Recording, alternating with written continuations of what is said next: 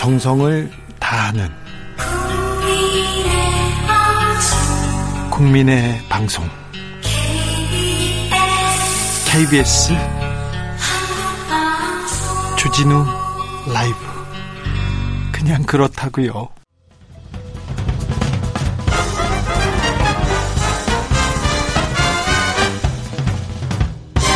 훅 인터뷰 훅 인터뷰 이어가겠습니다. 유럽을 순방 중인 문재인 대통령 이탈리아 찍고 영국 찍고 오늘은 헝가리에 도착했습니다. 헝가리에는 무슨 일이 있는지 탁현민 의전 비서관 발에서 피가 나는 강행군이라고 하는데 아, 너무 아름다운데 너무 힘들어요 이런 또 메시지가 왔더라고요. 숨가쁜 7박 9일 유럽 순방에서는 어떤 일이 있었는지 그 의미 짚어봅니다. 최정권 외교부 1차관. 안녕하세요. 예, 안녕하십니까. 최정권입니다. 네. 이탈리아 로마에서 G20 정상회의 열렸습니다. 아, 어떤 이야기, 어떤 현안이 오고 갔습니까? 예, G20이 열렸죠. 네. 근데 이걸 하나의 시리즈를 좀 봤으면 좋겠어요. 네. 5월 달에 이 코로나 환경 중에 대통령께서 5월 달에 워싱턴 가셔서 한미 정상회담 했죠. 네. 그 후로 연쇄적으로 양자다자 회담이 열려요. 네. 거꾸로 얘기하기보다는 5월 있고 나서 그리고 어 6월, 7월, 8월 계속 양자회담이 열리는데 6월에는 한 스페인, 그다음에 한 오스트리아가 열렸고요. 그리고 무엇보다 우리가 지금 잠시 기억에 있고 있는 건 G7이라고 하는 것이 네. 열렸습니다. 그리고 이제 G20까지 오는 거고 그 사이에 UN 어, 회담이 있었는데 어, 요번에 크게 어, 의미가 있는 회의인 것 같아요. 지금 이 제가 말씀드린 1년의 양자다자 회담에 공통된 테마가 있습니다. 뭡니까? 소위 지구적 테마죠. 네. 어, 기후 변화하고요. 그리고 코로나를 어떻게 극복하고 네. 코로나 이후의 세상을 어떻게 대비할 것이냐입니다. 네. 따라서 이 코로나 극복이라고 하는 문제는 G20 정상들이 모여서 논의를 해야만 이게 이행이 가능합니다. 네. G20라고 하면 G7 같은 경우는 정말 선진국 중에 선진국들만 모인 것이고 예. G20는 선진국과 개도국들이 모여 있는 것입니다. 우리나라는 어떻습니까? 개도국, 개발도상국에서 선진국이 되었던 된 경험이 있고 그리고 방역에 있어서는 강대국이 되어서 두 가지입니다. 어, 내년 이맘때쯤 전 세계적으로 어, 접종률 70%를 달성하자. 네. 그리고 이것을 그동안 모니터하자. 네. 그래서 G20에 있는 보건장관들이 모니터링을 하고 보고하라. 이거 우리 대통령님께서 제안하셨는데 네. 모든 국가가 만장일치로 받았어요. 아, 우리 대통령이 네. 네. 제안하고 네. 다른 국가들이 따라왔다고요? 그렇죠. 그리고 또 하나는 이 소위 구글세라고 들어보셨을 예, 텐데요. 예, 예. 그러니까 디지털 어 tax라고 할 수 있는데 무엇이냐면 뭐 이런 여러 가지 플랫폼을 가지고 있는 회사들이 네. 예를 들어서 한국에서 혹은 뭐 이태리에서 아일랜드에서 영업을 하더라도 그 나라한테 세금을 내지 않고 네. 뭐안 좋은 일들이 벌어져서 이제 세금을 내게 만들자. 네. 라고 해서 이 G20 국가들이 합의를 한 거죠. 예. 이것이 왜 중요하냐면요. 투명성 확보하고요. 재원 확보고 또 이러한 이 플랫폼 구글과 같은 회사들로 하여금 네. 아, 좀 약간의 그 책임성을 좀 묻게 하는 겁니다. 네. 그래서 이런 성과가 있었고 어, 특히 우리가 이제 보건 강국이 되었거든요. 아, 그, 그, 네. 국제적으로 지금 네. 국제사회에 나가보면 네. 대한민국이 코로나 방역 잘하고 있다, 보건 네. 강국이다, 네. 이런 평가 받습니까? 그렇죠. 그렇죠. 일단은 어, 저부터라도 해외 출장이 잦지만 네. 이게 다녀보면 우리나라가 가장 안전하게 느껴져요. 일단은 들어오는 어, 과정 상당히 어, 신속하지만 정확하게 하고 네. 그리고 집계가 가능하고 추적이 가능하고 그리고 무엇보다도 가장 빨리 지금 76%의 완전 접종률을 이루었다는 것이죠. 네. 뭐 늦게 시작했지만 가장 먼저 도달하고 있는 어, 국가로서 우리는 보건 강국이 되었고 이것을 좀 어떻게 하는지 노하우를 좀, 좀 가르쳐 달고 그리고 좀 전파해 달라는 겁니다. 물어보는 나라들이 많습니까? 아, 그렇죠. 일단은 방역이라고 하면 이 생활 방역도 있지만 국가가 국민들에게 취해야 되는 여러 조치 그리고 의료 체계가 있을 텐데 이런 것들의 노하우를 좀 알려달라. 그리고 그것을 저희가 알려주고 있고 그리고 어, 어, 물자나, 어, 그리고 드디어 이제 백신들도 베트남 등등이 지원하게 된 것이죠. 네. 저기 영국에서 있었던 정상회의 이거는 기후 위기에 대응하는 네. 아, 여러 정상들이 모였습니다. 네. 어떤 성과가 좀 있었습니까? 그렇죠. 이게 우리 통상 캅 26이라고 네. 합니다. 이게 26이 상징하는 것은 26년 전이라는 뜻입니다. 아, 그래요? 26년 전에 무슨 일이 있었냐면 그 당사국 총회가 있었어요. 네. 돌이켜 보면 이게 캅 원이 될 텐데 네. 1995년도 리우에서 유엔 기후 변화 협약을 맺습니다. 전 네. 세계가. 그리고 나서 3년 뒤에 캅원 당사국 총회라는 것을 하고 그래서 이것을 통해서 산업화 이전에 기준으로 했었을 때 1.5도가 지금 올라갈 것으로 어, 기후 변화가 있어서 지구 온도가 1.5도 올라갈 것으로 생각하니 이것을 좀 낮추자고 하는 거예요. 그래서 우리는 보건의 강국이기도 하지만 기후 변화 선도국이 되었어요. 왜냐하면 어 이를테면 차관님이라고 네, 외교부 네. 대표했다고 해서 너무 자랑만 하는 아니죠. 거 아닙니까? 선도국입니까? 아니 기후 위기에서는 악당이라고 지금 지금 지칭받고 있는데 그렇죠. 제가 말씀드리는 거 이겁니다. 아까 말씀드렸듯이 우리 개도국이어서 네. 우리가 잘하지 못한 것들도 있어요. 그러니까 우리가 많은 탄소를 배출하고 네. 메탄가스를 배출했는데 사실 이 부분에 네. 대해서는 좀 늦게 네. 시작했지 않습니까? 그래서 그걸 빨리 하겠다는 겁니다. 2018년을 기준으로 해서 2030년까지 우리가 40%를 감축하겠다는 온실가스 겁니다. 감축하겠다고 얘기했어요. 예, 예. 예. 그리고 메탄에도 네. 메탄 협약에도 가입하겠다는 겁니다. 즉 뭐냐면 이제 겨우 선진국이 된 대한민국이 네. 개도국 입장에서는 아니 왜 기후 환경을 우리가 책임져 다른 선진국들이 개발 도상하면서 어, 지구를 이렇게 더럽혀 놨는데, 근데 우리는 그 책임을 인식하고 가장 빨리 2018년부터 2030년까지 40% 감축해서 연평균 2.48% 하겠다는 거거든요. 네. 어, 그 뜻은 무엇이냐면 소위 롤 모델을 설정하고 예. 그리고 그 글로벌 책임을 회, 회피하지 않았고 이것을 통해서 의장국인 영국이나 미국으로 하여금 네. 많은 지지를 받아서 대통령님께서 연대와 협력이라는 소위 이 가장 최고의 세션에서 기조연설을 하실 수 있었던 겁니다. 네. 물론 모든 국가 정상들은 기조연설을 합니다만 이 소위 시그니처 세션, 네. 간판 세션에서 대통령께서 연설을 함으로써 소위 글로벌 롤 모델을 제시할 수 있었습니다. 그러면 한국이 이제 온실가스 2000 30년까지 40% 네. 예. 감축하겠다 이 얘기하면서 예. 다른 대안을 냈을 때 예. 아, 한국이 표준이 되겠구나. 네. 한국이 모범이 되겠구나. 이런 예. 국제사회의 그 저기 동의가 있었습니까? 그렇죠. 게다가 이게 다 연계가 됩니다. 감축하겠다고 해서 되는 것이 아니라 소위 가진 장비를 지원을 해야 되고 네. 그리고 개발도상국에게 일종의 자금이 지원돼야 됩니다. 네. 이들은 생산 단가를 낮추기 위해서라도 오염을 할 수밖에 없는 네, 상황인데. 석탄 써야 되고 뭐 그렇죠. 근데 이 저감장 이런 각종 장비들을 지원하는 것을 연간 천억 불을 기금을 만들고 했는데 그걸 우리가 또 일부 지원하기도 할 뿐만 아니라 여기서 가장 가장 중요한 게 우리가 디지털 강국이기도 해서 네. 배터리 반도체와 같은 노하우와 네. 생산 설비 등을 지원할 수 있는 토대를 만든 것이죠. 네. 그러니까 상당히 중요한 계기가 되었다고 생각을 해요. 알겠습니다. 혹시 차기 정부나 정권이 바뀌면 정부에서 설정한 목표 음. 확 바뀌거나 그렇지 않을까요? 어, 바꿀 수 있을 겁니다. 그러면 우리나라의 국제적 신용도는 매우 추락할 것입니다. 여기서 중요한 것은 이러한 우리 제가 말씀드렸다시피 국제사회에서 통용되는 맥락이 있는데 네. 그래서 시대 정신이라고 하는 것이 기후변화, 코로나, 네. 극복 그리고 코로나 극복 이후의 경제 회복입니다. 네. 이것을 우리나라의 이유 때문에 우리나라 네. 국내 정치 사정 때문에 이걸 뒤바꾸면 대한민국의 국제적 위상 그래서 공신력, 신용도는 매우 추락할 것입니다. 트럼프 대통령이 파리 협약 그냥 뒤집어가지고. 아 그러니까 바이든 대통령이 사과까지 하는 네. 어, 상황이 벌어졌죠.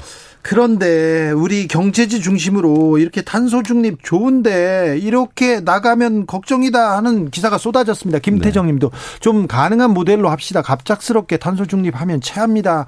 한국인 이거 빨리빨리인가요? 이러다 중국처럼 정전 나겠나 난게 나겠어요. 이렇게 우려하는 분들도 있는데. 뭐그 저는 정당한 우려이고 네. 정부가 귀 담아 들어야 할 우려입니다. 네. 근데 40%를 발표하기까지는 네.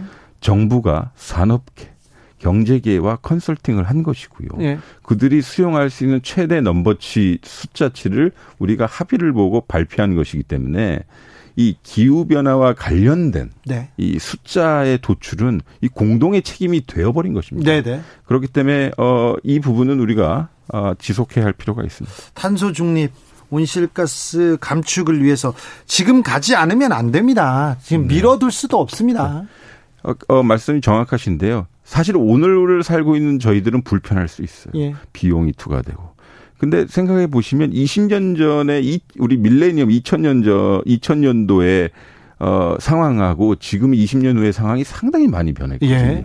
그럼 앞으로 20년 후 2030년 40년도에 지구 지금 우리 어린아이들한테 그것을 그대로 물려준다면 우리는 역사적 비난, 시대적 어 소명을 다하지 못한 세대로 남을 것입니다. 맞아요. 네. 와닿습니다. 그런데요, 저는 이번 그 유럽 순방에서 네. 좀 남북 대화에 남북 화해와 협력의 길이 좀 열렸으면 하는 네. 바람을 갖기도 했습니다. 근데 일본 기시다 신임 총리하고 만남은 불발됐습니까? 뭐 불발이라기보다도 서로 시차가 안 맞, 시간이 안 맞은 네. 것이죠. 기시다 일본? 총리가 어, 총선을 하고 그리고 온 거고요. 네. 대통령님께서는 그 CU 캅26 행사를 성공리에 맞추시고 네. 헝가리로 가셔야 되는 일정이 있어서 네. 뭐안 맞죠. 네. 한미 특별히 한미일 이렇게 만나서 정상회담을 하고 싶은데 일본이 좀 피하고 회박 놓고 그렇습니다. 그렇지는 않습니다. 일본도 지금 기시다 총리 신임 총리이자 또 총선을 치러낸 총리이기 네. 때문에 가장 중요한 건 이렇습니다. 저희들 입장에서요. 네. 한일 관계 고려할 때 네. 일본의 정국이 안정되고 일본 정국의 힘을 힘을 그러니까 지원을 받는 총리가 네. 우리 앞에 앉기를 바랍니다. 네. 왜냐하면 내부적으로 저, 어, 어, 불안한 총리는 네. 그것을 그 내부 국내 정치를 악용하여 우리에게 접근할 수 있기 때문에 네. 저희는 좀 든든히 네. 일본 국내적으로 지원과 지지를 받는 총리가 저희들 앞에 나타나기를 기대하고 기시다 총리는 저희는 그렇다고 믿습니다. 그렇습니까? 네. 좀 어, 한일 관계에도 조금 네. 봄이 올까요? 아 저희는 원칙이 있는데 그건 피해자 중심 네. 원칙 그리고 대한민국의 헌법이라고 하는 대법원의 판결에 네. 존중하면서 그러나 네. 외교적으로 해결할 건 하는 거고요. 어, 그것이 위안부 문제 같은 우리 정체성의 문제입니다. 네. 그렇기 때문에 그것은 반드시 지켜가면서 외교적 해법을 찾으려 노력합니다. 알겠습니다. 참. 외교적으로 얘기하시는 것 같은데 모범 답안을 다 써가지고 지금 가져오신 거 아닙니까? 외워가지고. 아닙니다. 이거는 질문이 없었잖아요. 아, 네, 알겠습니다. 헝가리 국빈 방문하셨는데 네. 이 국빈 방문 어떤 의미가 있습니까? 이게 헝가리, 폴란드, 뭐 슬로바키아 네. 뭐 이렇게 해서 네 나라가 뭐예요? 이게 동유럽에 있는 국가입니다. 그렇죠. 이 나라들이 1991년도 비세그라드라는 도시에 모여서 V4를 결성합니다. 네. 91년도가 중요합니다. 냉전이 바로 끝나서 자기네들이 어떻게 앞으로 이 소련 없는 세상을 살지 이거거든요. 네. 그때 이제 우리가 처음으로 수교한 나라가 헝가리고 아. 동유럽을 이제 우리가 아, 진출하게 되는데 여기에요. 우리 기업 650개가 나가 있어요. 그래요? 네, 그리고 우리가 168억 불의 교육을 하고요. 네. 그리고 135억 불의 수출을 합니다. 네. 그러니까 여기 되게 중요한 우리 시장이고요. 여기서 생산한 우리 물건들을요 EU 시장에다 갖다 팝니다. 네. 일종의 전진기지이고요. 그래서 네. 이 나라들은요. 우리 동남아 국가들과 마찬가지로 한국과 적극적으로 협력하기를 바라고요. 네. 올해가 대통령 중에서 가신 것이 V4가 결성된 30주년 입니다. 네. 그래서 한 V4 어, 정상회담이 열려서 디지털 기후 변화, 코로나 극복 이후의 세상 그리고 산업 어, 경, 어, 협력 등등을 어, 논의할 것입니다. 네. 그리고 마지막으로 그 헝가리에서 우리 그 유람선 사고가, 사고가 있었고 네. 대통령께서 매우 정중히 조문을 하신 걸로 알고 조율이 필요한 것 같습니다. 자, 이 V4 국가는 한국한테 어떤 걸 바랍니까? 어, 일단 투자죠. 투자. 투자를 네. 원하고요. 두 번째는 우리가 강점을 가지고 있는 디지털 그리고 신기술 그리고 중요한 거는 AI도 있고요. 그다음에 네. 의료입니다. 네. 의료 의료 기술, 메디칼 기술인데 우리가 가지고 있는 특징과 성과가 그런 쪽에 있었고요. 이 테마는요. G20이나 G7 등등에서 논의했던 거랑 비슷합니다. 앞으로 신기술을 어떻게 할 것이고 자신의 자신들이 얼마만큼 좋은 물건을 만들어서 밖에다 팔 수 있는지를 한국이 좀 많이 지원해 달라는 것입니다. 한국이 줄 게 많군요, 이제. 그리고 또 이 나라들은 중요합니다. 체제 변화를 이루어냈습니다. 네. 사회주의 국가, 공산주의 국가에서 자본주의 국가가 된 거고 네. 민주주의 국가가 된 거거든요. 그 전에는 북한과 상당히 좋은 그렇죠. 북한과 어. 체코 폴란드 네, 동구권은 네, 북한하고 아직도 네. 관계가 그렇죠. 좋지 않습니까? 그래서 여기 여기도 우리가 그래서 전략적으로 포용하고 같이 뚜벅뚜벅 함께 가야 할 국가들입니다. 그렇죠. 체코, 폴란드, 북한의 네. 우방들이 한마디 해주면 훨씬 더 좋은. 북한의 우방이었죠. 네. 예, 예. 네. 한마디 네. 해주면 더 좋은 네. 어, 길을 만들 수도 있습니다. 강선모님께서 미스터리 공장도 제법 있는 것으로 합니다. 음. 한국 공장들이 많이 네, 나왔죠. 맞습니다. 네. 아까 말씀드린 650개의 기업이 있습니다. 네. 8847님께서 게스트 양반 누구십니까? 이렇게 이런 정보 어떻게 하셨습니까? 이렇게 얘기하는데 최정원 외교부 차관인데요. 네. 우리나라 외교부를 대표하고 있습니다.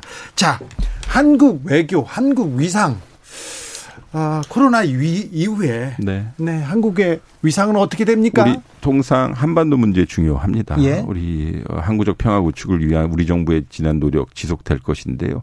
근데 일선에 있는 저희들로서 느낀 건 코로나 국면을 겪고 있는 이 상황에 네. 우리의 어깨가 상당히 넓어져 있다는 것을 그러니까요. 코로나 시대에 우리가 조금 네. 자신감을 가져도 되겠다 국제적으로 예. 그런 생각 듭니다. 그러니까 첫 번째는 성숙한 시민의식, 네. 그리고 어 든든한 민주주의, 그리고 우리의 아주 경쟁력 있는 수출 경쟁력. 네. 그리고 중요한 것은 우리가 그 동안 여러 정부 기관 어, 쌓아 차곡차곡 쌓았던 의료진의 역량, 네. 그리고 바이오 기술, 그리고 반도체 뭐 이런 것들이 상당히 축적되어 있고 코로나 국면을 돌파하는데 매우 도움이 됐던 네. 것이죠. 그래서 국제사회가 그걸 보니 아니 한국이 케이팝 뭐 이런 것만 있는 줄 알았더니 메디칼 뭐 등등이 있어서 보건 이런 것들이 있어서 우리의 어깨가 넓어졌고 네. 그것 때문에 G7에 2년 연속 초청을 받았던 것이고요. 네. G20 콥26에서 대통령님이 대한민국을 대표해서 여러 기조 연설을 할 수 있었던 것이고 네. 우리가 제안한 것들이 만장일치가 될 수 있었던 것이죠. 알겠습니다. 차관님, 예. 외교관 처음 시작할 때 예. 외국에 나가서 다른 사람들 많이 만났지 않습니까? 예. 예. 한국의 예상이 그때하고 지금하고 어떻게 다릅니까? 어, 어느 나라도 이제 대한민국을 기다리게 하지 않습니다. 그래요. 예. 모든 게 적절히 시간이 많고 우리를 보려 하고 오히려 우리는 시간을 쪼개서 여러 나라들을 만나서 시간들을 할애하려 합니다. 네. 즉 대한민국을 기다리게 하는 나라들은 없습니다. 아 그렇습니까? 8804님께서 차관 정도 되면 이렇게 말씀을 잘하시는군요. 아니에요. 말 제일 잘하는 차관이 오셨어요. 아주 처음부터 아주 옛날부터 똑똑하다고 좀 유명했던 분입니다. 최정권 외교부 1차관이었습니다. 오늘 말씀 감사합니다. 네, 감사합니다. 교통정보센터 다녀오겠습니다. 공인혜 씨. 뉴스를 향한 진지한 고민 기자들의 수다 라이브 기자실을 찾은 오늘의 기자는 코인데스크 코리아 김병철 편집장 어서 오세요. 네, 안녕하세요. 코인 시장 어떻습니까? 네, 비트코인이 전주 대비해서 한 2.85% 올랐어요. 그래서 지금 7,300만 원이고요. 계속 강세네요. 네, 그리고 이더리움이 좀 더 강세를 보이고 있는데 전주 대비해서 11% 상승해서 지금 530만 원을 역대 최고치라면서요? 네, 맞습니다. 네. 코인 과세 논의는 어떻게 되고 있습니까? 네, 이게 원래 내년 1월부터 그 코인으로 이제 차익 거래를 해서 차익이 있으면은 내년부터 세금 걷는다면서요? 네. 그런 거였는데 네. 지금 더불어민주당이 과세 시점을 1년 연기하는 방안을 좀 추진을 하고 있습니다. 아, 그래요? 네. 아무래도 이제 내년에 대선이 있고 또 몇 개월 후에 또 지방선거가 있잖아요. 그래서 지금 2030 표심을 좀 의식해서 과세 유예를 좀 추진을 하고 있습니다. 네. 아까 최종권 차관도 얘기했는데 G20 정상들이 디지털세 도입에 대해서 합의했다면서요. 이게 네. 어떤 내용인지 좀 자세히 좀 알려 주세요. 네. 디지털세, 뭐 말 그대로 이제 어, 애플이나 뭐 구글 같은 기업들에게 이제 과세를 하는 것들을 좀뭐 네. 통합해서 디지털세라고 부르고 있는 건데요. 최근에 이제 지난주였죠. 문재인 대통령이 G20 정상회의 열리는 이탈리아 로마에 가서 이제 합의안에 추인을 했었는데요. 좀 정리하면 다국적 기업의 조세 회피를 막는 방안이고요. 예. 이것을 통합해서 디지털세라고 부르는데 그 안에는 이제 크게 두 가지의 핵심 내용이 있습니다. 첫 번째는 다국적 기업의 실제 매출을 올리는 그 국가에도 세금을 내도록 과세권을 배분하는 건데요. 그러니까 이제 뭐 구글이나 애플 같은 기업이 본사를 특정 어, 나라에다가 설립해 놓고 나머지 정말 돈 벌고 있는 기업 그 나라들에는 세금을 내지 않는 그렇죠. 경우가 있었어요. 조세 피처로 가고 그랬었습니다. 네네. 아일랜드 그 세금 제일 싸게 내는데 그쪽으로 가고 그랬지 않습니까? 그렇죠. 그래서 그런 것들을 좀 막고 그러면은 예. 실제로 돈 벌고 있는 나라에 가서 세금을 낼 수 있도록 하자라는 게 첫 번째 이 디지털세 합의안의 그 골자고요. 두 번째가 이제 최저 한세율인데 이거를 15%로 설정을 했어요. 그러니까 방금 말씀하신 것처럼 아일랜드 세율이 12.5%거든요. 이게 이제 OECD 평균 법인세율이 21.5%니까 상당히 낮은 거죠. 그렇네요. 네, 거의 9% 낮은 건데 이런 것들을 이제 그 최저 한세율을 이제 15%로 좀 올리기로 합의를 한 겁니다. 여러 정부가 합심해서 기업들 세금 더 걷자 그리고 또 투명하게 하자 이런 내용이겠네요. 네, 맞습니다. 그래서 뭐 결국은 어 정부들이 세금이 좀 늘어날 것 같아요. 그래서 이 사실 합의안을 이제 도출하는데 앞장섰던 건 미국인데요. 이 제니 옐런 그 미국 재무장관은 법인세를 바닥까지 끌어내린 최악의 경주를 끝낼 역사적 합의라고 환영을 좀 했고요. 네. 그래서 미국은 뭐 향후 10년간 뭐 우리 돈으로 411조 원 정도 추가 세수를 확보할 것으로 추산이 되고요. 한국도 세수 증가가 예상이 됩니다. 자, 오징어 게임 코인이 개발됐다. 엄청나게 인기를 끈다. 그런데 결국 먹튀였다. 여기까지는 들었습니다. 네, 맞습니다. 그 오징어 게임 그 넷플릭스의 인기 드라마죠. 이거를 따서 이 이름을 딴 코인이 최근에 막 많이 등장을 하고 있어요. 많아요? 네. 심지어? 네. 제가 확인해 보니까 7개나 있더라고요. 심지어 7개나 있다고요? 네. 그냥 오징어 게임 코인. International 오징어 게임 코인 뭐 등등등으로 해서 있는데 그 중에 하나가 이제 개발자가 먹튀를 하면서 가격이 거의 이제 영원으로 추락을 했는데요. 얼마까지 올랐어요? 이게 어, 지난주 화요일 날 처음에 나와 그러니까 출시가 됐습니다. 이 코인이 코인이 14원이었어요. 코인 네. 하나당.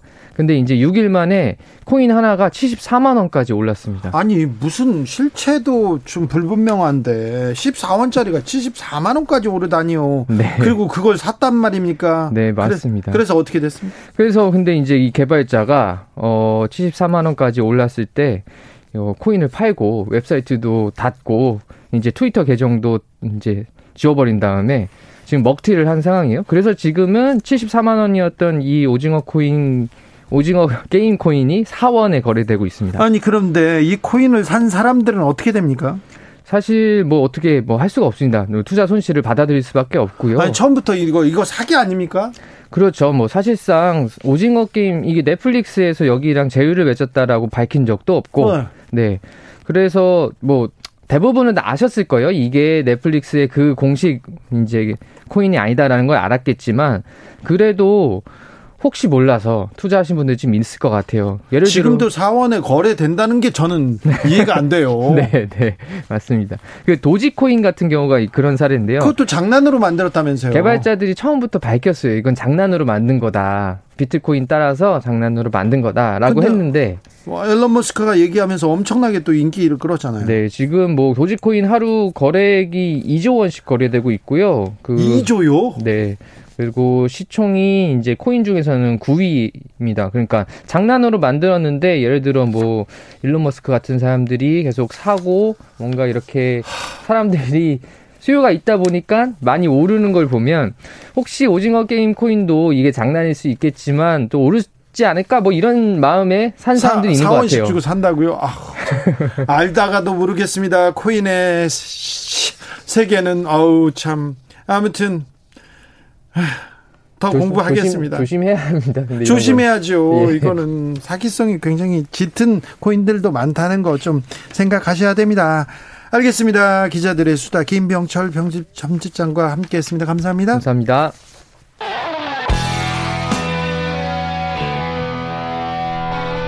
스치기만 해도 똑똑해진다.